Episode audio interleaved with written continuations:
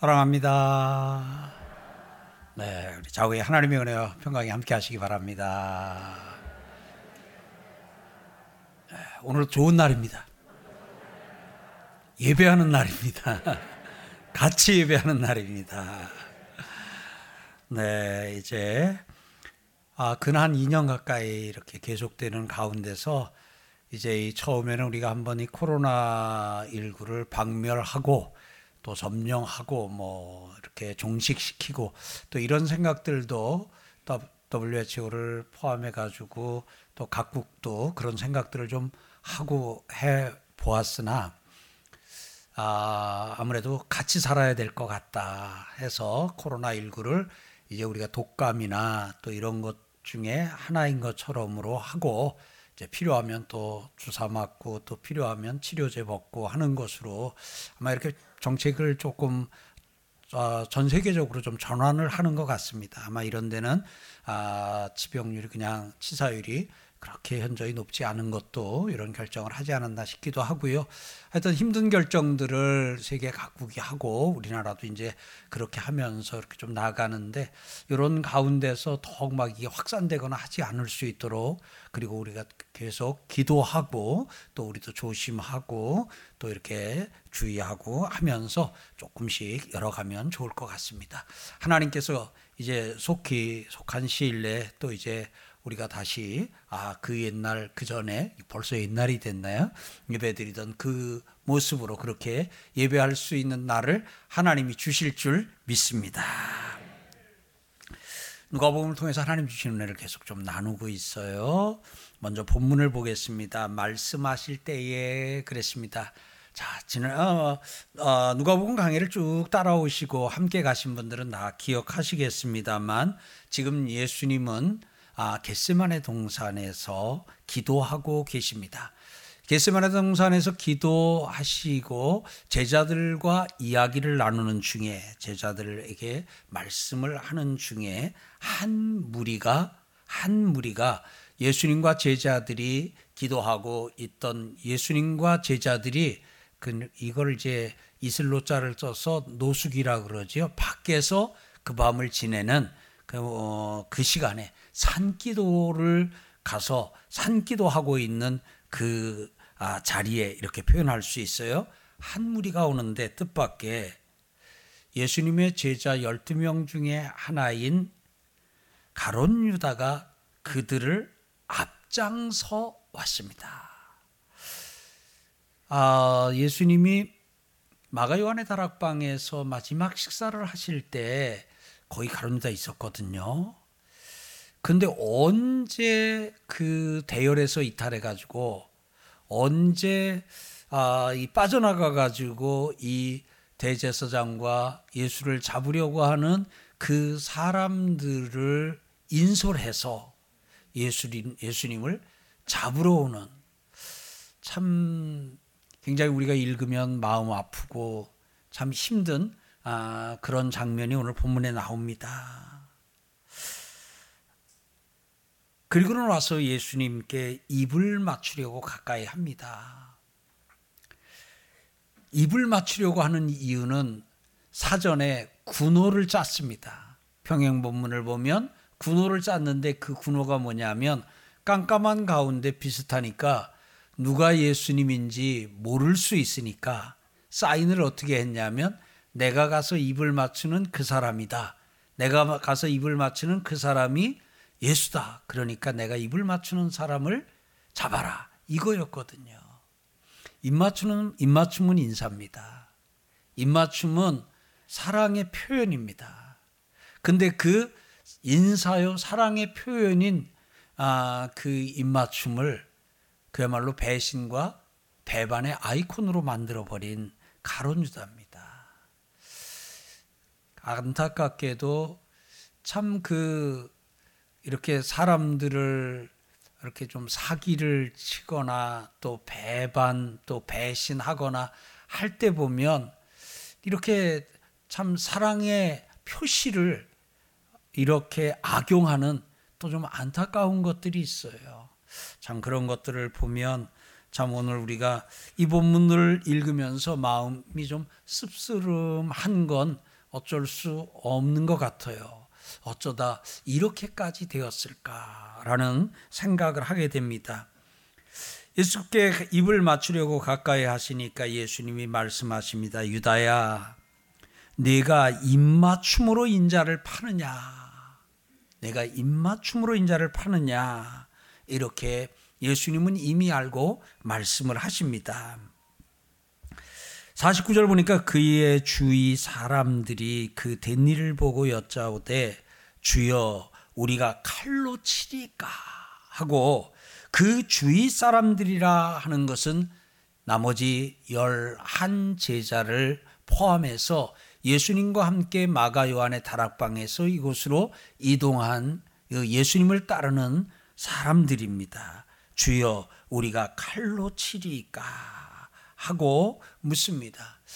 오늘 우리는 이 본문에서 아, 무엇을 좀 알 수 있냐 하면 하나님의 말씀은 참 잘 적용해야 되겠구나.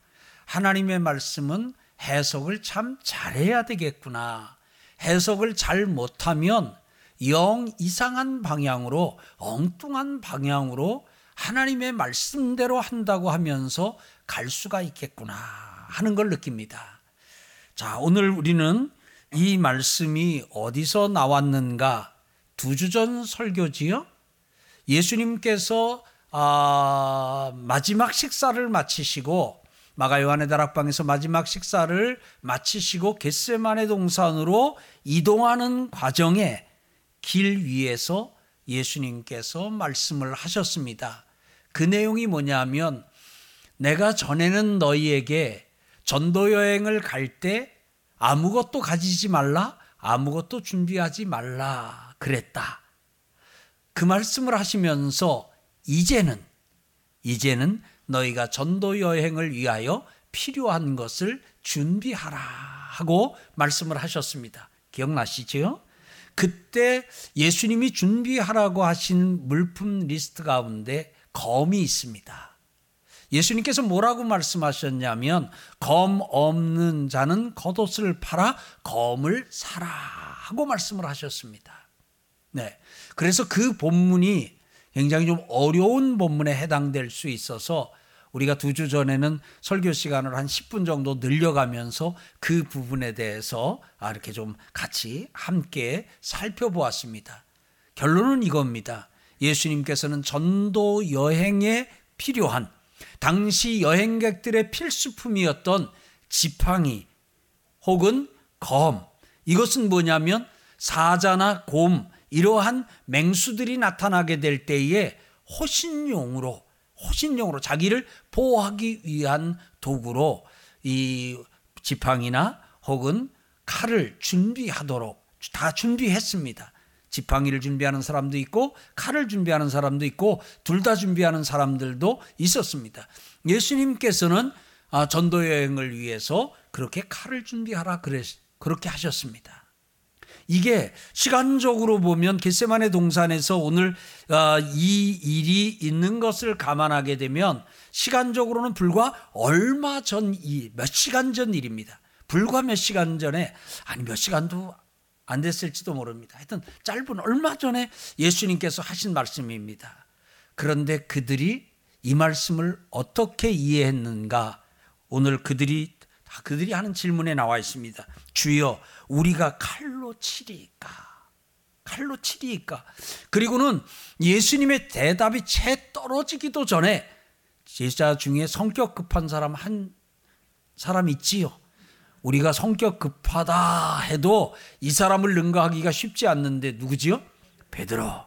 예, 칼을 샥 뽑아가지고는 내리쳤습니다. 아, 그런데 대제사장의 종을 쳐 그 오른쪽 귀를 떨어뜨렸다. 그랬습니다. 베드로가 귀 떨고뜨리는 걸 목표로 해가지고 귀만 촥! 안 그랬을 겁니다. 칼로 죽이려고 했던 거지요. 그러다 보니까 이 귀를 떨어뜨린 걸 보면 공격 대상이 예, 칼로 공격한 대상이 이 부분인 것을 알 수 있습니다. 그러니까 치명상을 입히거나 그야말로 바로 아, 죽음에 이르게도 할 수 있는 그러한 상황입니다. 예. 이 상황을 보면 제자들은 베드로도 그렇고 검을 준비하라는 말씀을 이제는 무장하라는 말씀으로 해석을 한 듯 싶습니다. 오늘 사랑하는 성도 여러분, 그래서 성경 여러분들이 잘 읽고 잘 해석하는 은혜가 있기를 주의 이름으로 축복합니다. 여러분 성경 가운데는 문자적으로 적용을 해야 하는 말씀이 있습니다. 그 다음에 성경 가운데는 의미적으로 적용해야 하는 말씀도 있습니다. 의미적으로 적용해야 하는 말씀을 문자적으로 적용하게 되면 그러면은 상당한 혼란에 빠질 수 있습니다. 의미적으로 적용해야 하는 말씀을 문자적으로 적용해서 부모나 처자나 버리지 아니하면 내 제자가 될 수 없다. 예를 들어서 이러한 말씀을 문자 적용적으로 적용을 해서 그냥 가자마자 아버지 엄마를 버리고 처자식을 버리고 나는 오직 주를 위해 살리라. 이렇게 나오는 안타까운 경우가 있을 수 있어요. 사랑하는 성도 여러분, 그 말씀의 의미는 부모나 형제나 처자라 할지라도 예수님보다 위에 두어서는 안 된다. 우선순위에서 예수님은 부모, 형제, 처자 그 위에 예수가 예수님이 있어야 한다 하는 것을 의미하는 것입니다. 받아들일 뿐 아멘요. 근데 이렇게 그 말씀의 의미를 받아들여야 되는데 그걸 문자적으로 해가지고 가서 부모님 버리고 처자식 버리고 그리고는 그냥 나는 교회 가서 살겠다. 예, 살러 오지 마세요. 살러 오지 마세요. 만약 여러분이 만약 너희 손이 범죄하면 손을 찍어버리고 너희 눈이 범죄하면 눈을 빼 버리라 하는 말씀이 있어요 없어요? 있어요. 그 말씀을 문자적으로 적용하면 여기 두 눈 뜨고 있는 분들은 다 뭐예요 이거? 예? 예? 두팔 들고 있는 저는 뭐예요? 이거 다 큰 문제인 거예요. 왜냐하면 제가 이 손으로 지금까지 살면서 죄를 지은 적이 없겠습니까? 제가 이 눈으로 죄를 지은 적이 없겠습니까? 예. 오늘 그런데 그것을 그냥 문자 적용적으로 적용해 가지고 아들이 그냥 어디 가서 도둑질을 해왔더니 이리 와 갖다 놓고는 그냥 음. 그리고는 나는 성경대로 했다. 내가 하나님 말씀대로 했다. 이렇게 한다 그러면 그러면 정말 기독교는 정말 이상하고 겁나는 종교가 겁나는 종교가 될 수도 있는 거예요. 오늘 사랑하는 성도 여러분, 오늘 그 지난번에 아 지난 두 주 전에 한 설교를 기억하고 그 검을 준비하라는 것은 무장용이나 저항 대항용이 아니라 칼을 들고 맞서 싸우라는 것이 아니라 전도 여행을 위한 필수품을 준비하라 하는 말씀으로 받는 여러분과 제가 되길 주의 이름으로 축복합니다. 그리고 그것에 대해서 다른 의견을 내거나 다른 주장을 하는 사람들이 있게 되면 봐라. 그리고 바로 이어서 베드로가 제사장의 종의 귀를 비는 이 사건이 있었지 않냐. 그럴 때 예수님이 만약에 무장하라 하는 것이었다면 베드로에게 잘했다. 너 수제자답다 했을 터인데 오히려 그를 꾸짖으시며 내 칼을 칼집에 도로 꽂으라. 칼을 쓰는 자는 칼로 망한다고 꾸짖지 아니하셨느냐 하는 것으로 받으시길 주의 이름으로 축원합니다. 저는 한편으로 베드로에게 고마움을 전합니다. 천국 가면 대선배니까 예는 같죠. 베드로님 고맙습니다. 하고 좀 땡큐를 할 것 같아요. 그 이유가 뭐냐면 오늘 여기 성격 급한 베드로가 없었다면 그래서 이 사건이 없었다면 그러면 예수님이 그 길 위에서 하신 말씀을 무장하라는 말씀으로 해석을 하는 기독교 교단이 한두 교단은 생겼을 거예요. 근데 감사한 건 세계에 제가 하는 한에서 어느 기독교 교단도 무장하라. 무장해야 된다. 하고 그 칼 들고 선교하고 칼 들고 나가는 기독교 교단은 없는 것이 베드로 덕인 줄 압니다. 그러니까 그런 혼란을 막아줬으니까 일단 베드로에게 땡큐를 좀 해야 될 것 같습니다. 사랑하는 성도 여러분, 여러분에게 하나님께서 하나님의 말씀을 잘 해석하고 잘 적용하는 은혜가 있길 축원합니다. 여러분, 여러분들이 죽는 날까지 목자 있는 인생을 사셔야 되는데 여러분들이 나이가 많이 들어 여기가 여러분들이 늙더라도 여러분에게 목자가 있는 하늘에는 하늘에 계신 우리 아버지 하나님이 나의 목자가 되시고 또한 이 땅에서는 여러분들을 위하여 하나님의 양무리를 치도록 세운 목회자들을 여러분들이 여러분의 목자로 여기고 그 목자의 해석과 그 목자의 가르침을 받는 은혜가 있길 바랍니다. 성경을 혼자 읽고 그냥 내 마음대로 적용하는 것은 상당한 위험에 빠질 수도 있으니 여러분들이 성경을 읽고 해석하고 적용하는 가운데 계속해서 여러분을 위해서 하나님이 세우신 목자의 지도를 받고 나가는 평생이 되기를 주의 이름으로 축원합니다. 목자가 있으면 안전합니다. 그러니까 그 안전한 신앙 여정이 여러분과 저의 여정 되기를 원합니다. 예수님께서 그 대제사장의 종을 쳐 그 오른쪽 귀를 떨어뜨렸더니 예수님이 그 귀를 만져 낫게 하셨습니다. 봉합해 주셨습니다. 지금도 보면 손가락이 절단되거나 하게 되면 그걸 빨리 주워가지고 이렇게 챙겨서 챙겨가지고 이게 손가락이 절단되거나 그럴 때 이거는 두고 그냥 이 상태로 병원 가면 안 돼요.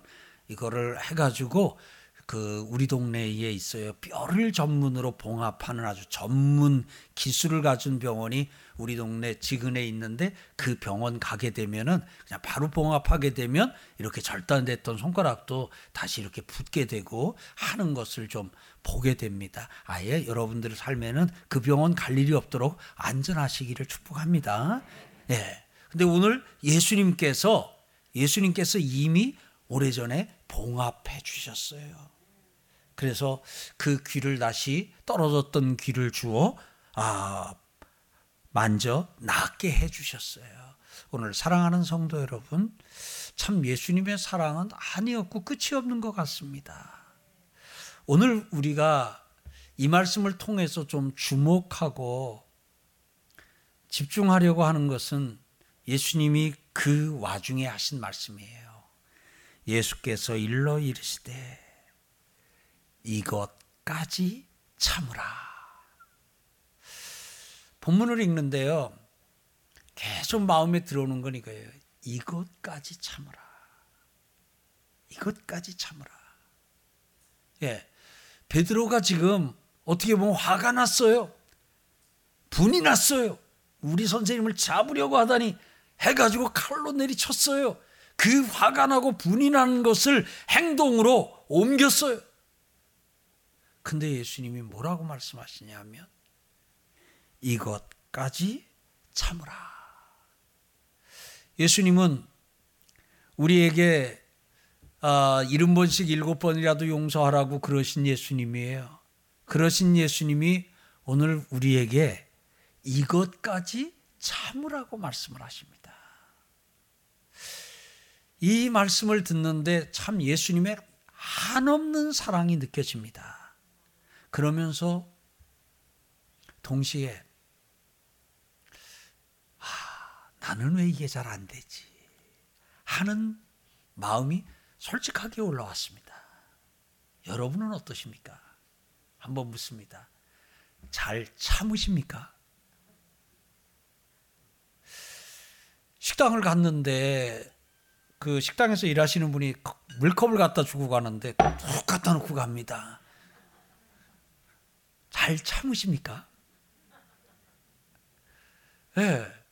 그 반찬이 떨어져서 좀 반찬 좀 이거 좀더 달라 그랬더니 김치값이 얼마나 비싼데 한마디 하고는 아유 그러고는 어, 가져다가 툭 갖다 놓습니다. 어떠십니까? 뭔가 여러분들이 좀 이렇게 불편함이 있어서 전화를 하거나 야, 이렇게 해서 이야기를 하는데 상대가 그것에 대해서 받아들이기보다는 오히려 전화를 한 날 보고 뭐라고 그러는 듯 싶습니다. 그러면서 안 된다 그러거나 하게 되면 어떠십니까? 안 묻는 거예요. 잘 참아지시냐고요. 다 잘 참고 견디시는 분들에게 이렇게 물어서 죄송합니다. 그럼 그냥 제 얘기만 하고 가겠습니다. 잘 안 참아줘요. 잘 안 참아줘요. 예. 네. 그러다 보니까 누가 나를 좀 무시하는 것 같다. 누가 나를 나한테 좀 함부로 하는 것 같다. 누가 좀 나를 업신여기는 것 같다. 누가 나를 합당하게 대우하지 않는 것 같다 하게 되면 이게 올라와요. 저, 제가 그렇다는 얘기예요. 뭐 여러분 보고 뭐라는 거 아니니까. 그래도 혹시 혼자 가기 외로우니까 묻습니다. 저와 비슷한 분만 고개만 살짝 흔들어 보시, 끄덕여 보셔요. 예, 아우 위로가 됩니다. 그래도 혼자 그런 게 아니라는 게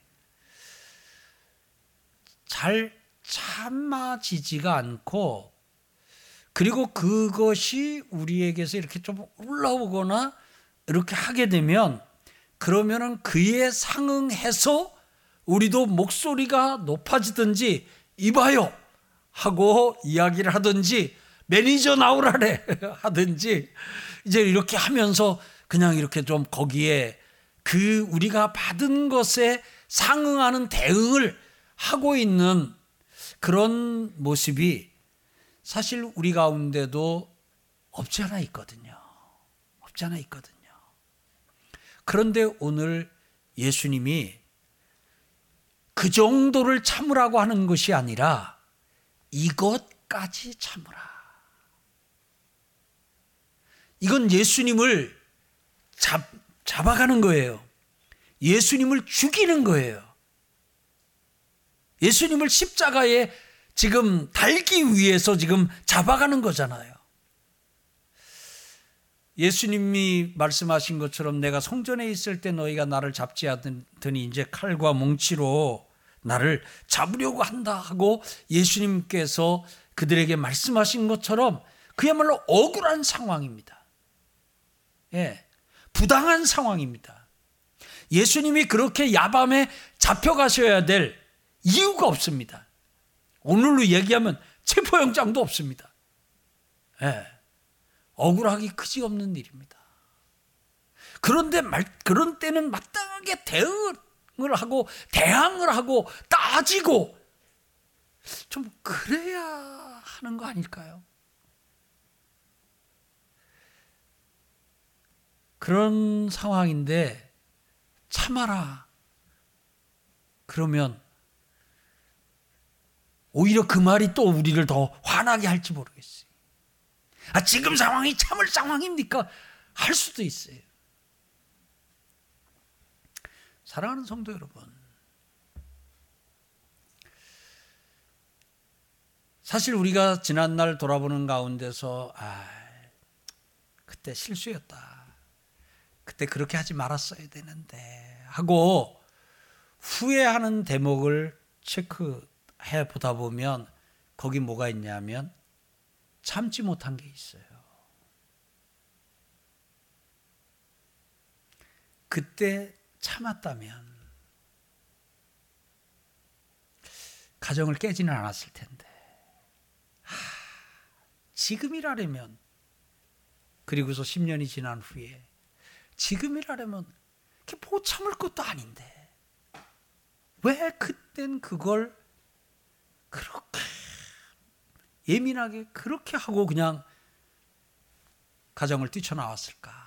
가정을 깼을까? 혹이라도 거꾸로 돌아갈 수만 있다면 거꾸로 돌아갈 수만 있다면 돌아가서 참을 텐데. 그때 그 순간만 참았으면 그 순간만 참고 사표를 던지지 않았으면 그때 그 순간만 참고 내가 했다면 이렇게 되지는 이런 상황은 없었을 때인데 하는 그래서 어떤 사람은 그때 그 참지 못한 것을 천추에 한이 된다고까지 표현하는 경우가 있습니다. 근데 왜 못 참았을까요? 여러분 우리가 보통 모욕을 당하거나 어떤 욕을 먹거나 이렇게 되면 그때 우리는 지금 완전히 내가 아주 모욕을 당하고 있는 것이고 내 자존심이 지금 완전히 그냥 다 무너지는 것이고 나의 인격이 이건 뭐 나의 인격을 말살시키는 일이고 내가 여기서 지금 가만히 있는 것은 정말 내가 이 정도 사람밖에 안 된다는 것을 내가 이런 대우를 받아도 마땅한 사람이라고 내가 나를 인정하는 것이다. 라고 생각을 하기 때문에 우리는 더 참지 못하고 거기서 참는 것은 나의 패배요. 거기서 참는 것은 이 모욕을 인정하는 것이고 거기서 참는 것은 내가 그런 존재라는 것을 순순히 받아들이는 것이다. 이제 아마 이렇게 생각을 하다 보니까 나 그런 사람 아니야.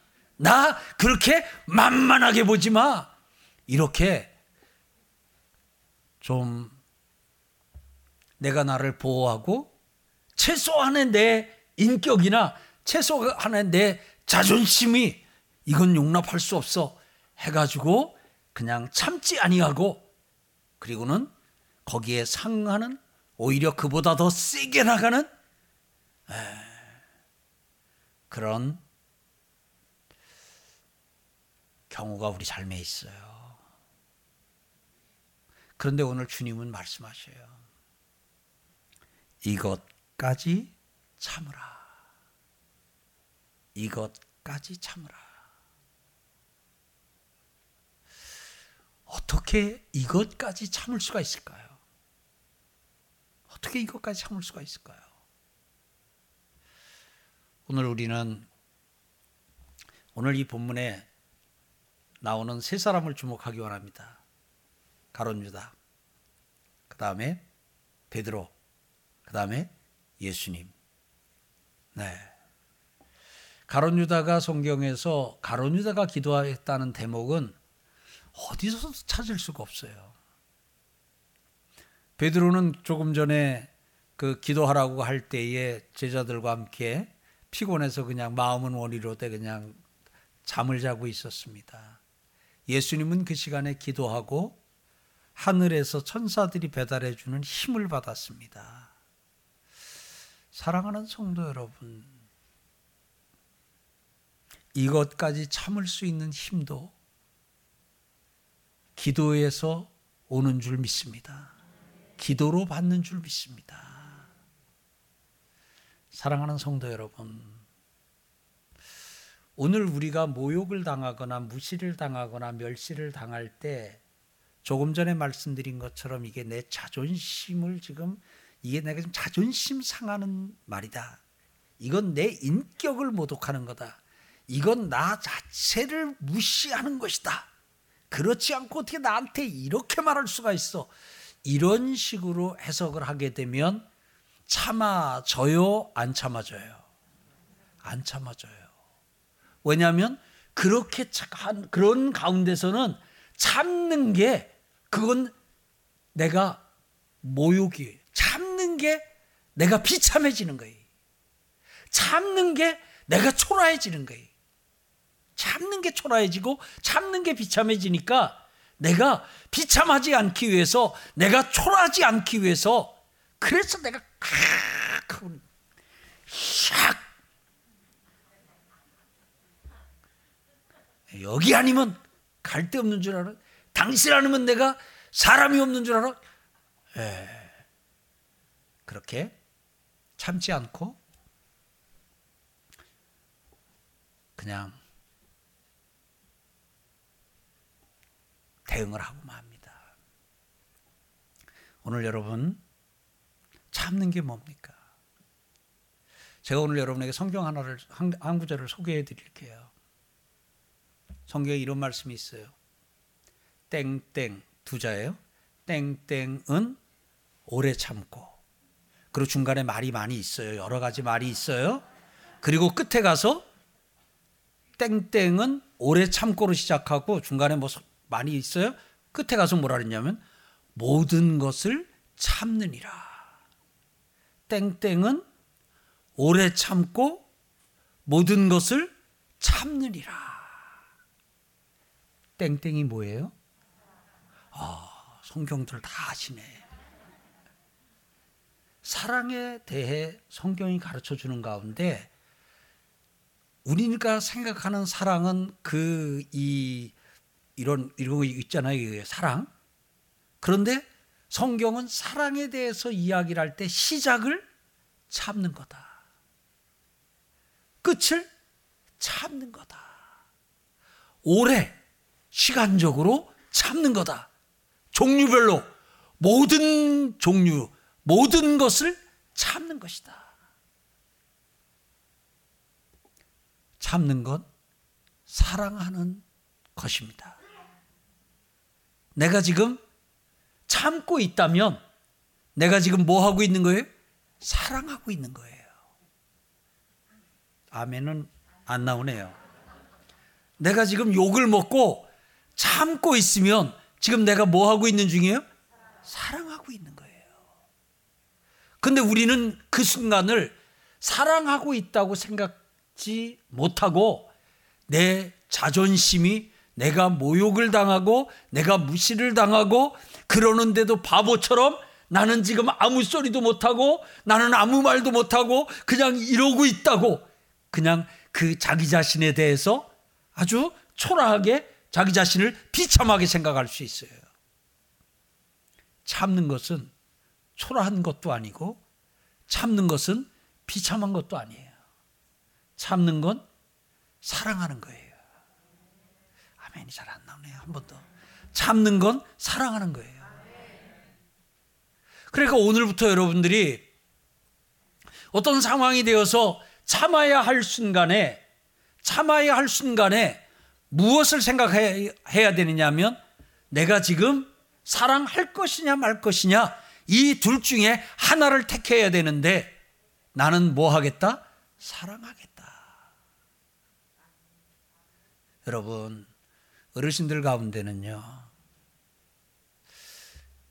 결혼하고 살면서 한 번도 눈을 바르다 이렇게 바라보면서 여보 사랑해 그 한마디를 40년 동안 안 하고도 살고 계신 분들이 있어요. 우리 어르신 성도님들은 안 그러시겠지만 뭐 오늘 그래도 된다는 얘기 그래라 그렇게 하라는 얘기를 하는 게 아니에요. 근데 혹 그렇게 말은 안 하고 그런 시간들은 못 가졌어도 40년을 같이 살고 있어요. 40년째. 어떤 분은 50년째 같이 살고 있어요. 여러분. 그러면 그 두 분이 사랑했어요? 안 했어요? 그런데 어떤 분이 예전에 한번 설교를 하는 가운데서 이 비슷한 내용을 듣고 그러더라고요. 자녀에게 그랬다래요. 얘들아, 얘야, 내가 보니까 너희 아버지를 내가 사랑했구나. 그랬다래요. 본인은 그 전까지만 해도 계속 자기는 참고 살았다. 참고 살았다. 그러다 보니까 늘 좀 억울하게 생각을 했는데 어느 순간 보니까 그 참고 산 게 뭐하고 산 거예요? 사랑하면서 산 거예요. 사랑하면서 산 거예요. 사랑하는 성도 여러분, 이것까지 참으라. 이것까지 사랑하라.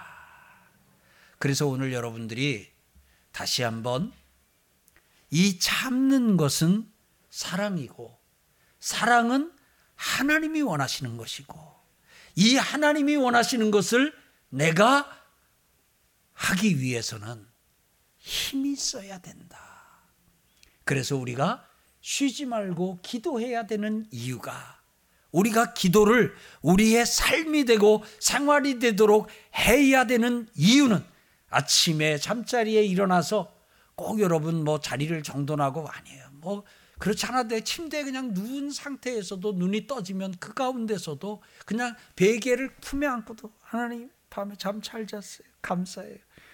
어제 꿈 꿨는데 꿈에서 아우 그밥 사준다라고 안 사줬어요. 아유 그래. 근데 어, 어제 꿈 꾼 게 생각나는 거 보면 잠을 편히 못 잔 것 같은데 내일은 하나님 잠 좀 푹 자게 해주세요. 그리고 오늘도 하루 살 텐데 같이 가실 거죠? 같이 사실 거죠? 오늘도 저 하나님 믿고 살게요. 감사해요 하나님. 야호! 예. 아 그리고는 자리에서 일어나고요. 저녁에 잠자리에 그냥 너 자기 전에 무릎을 꿇고 그것도 좋아요. 또 잠자리 들어놓어서도 하나님 오늘도 잠자요. 부활 연습해요. 이제 조금 있으면 죽을 거예요. 내일 아침엔 또 부활할 거예요. 주님 오늘도 또 이렇게 잠잘 수 있게 해주셔서 감사해요. 저 살게요. 예, 잠잘 때도 지켜주실 거지요. 예, 그러고 자요. 그냥 기도가 삶이 되고 생활이 되는 여러분과 제가 되길 바랍니다. 그렇게 되면 그렇게 되면 우리가 뭐 할 수 있는 참을 수 있는 힘도 생겨요. 사랑 하나님이 원하시는 거예요. 힘이 있어야 사랑해요. 힘이 있어야 참아요.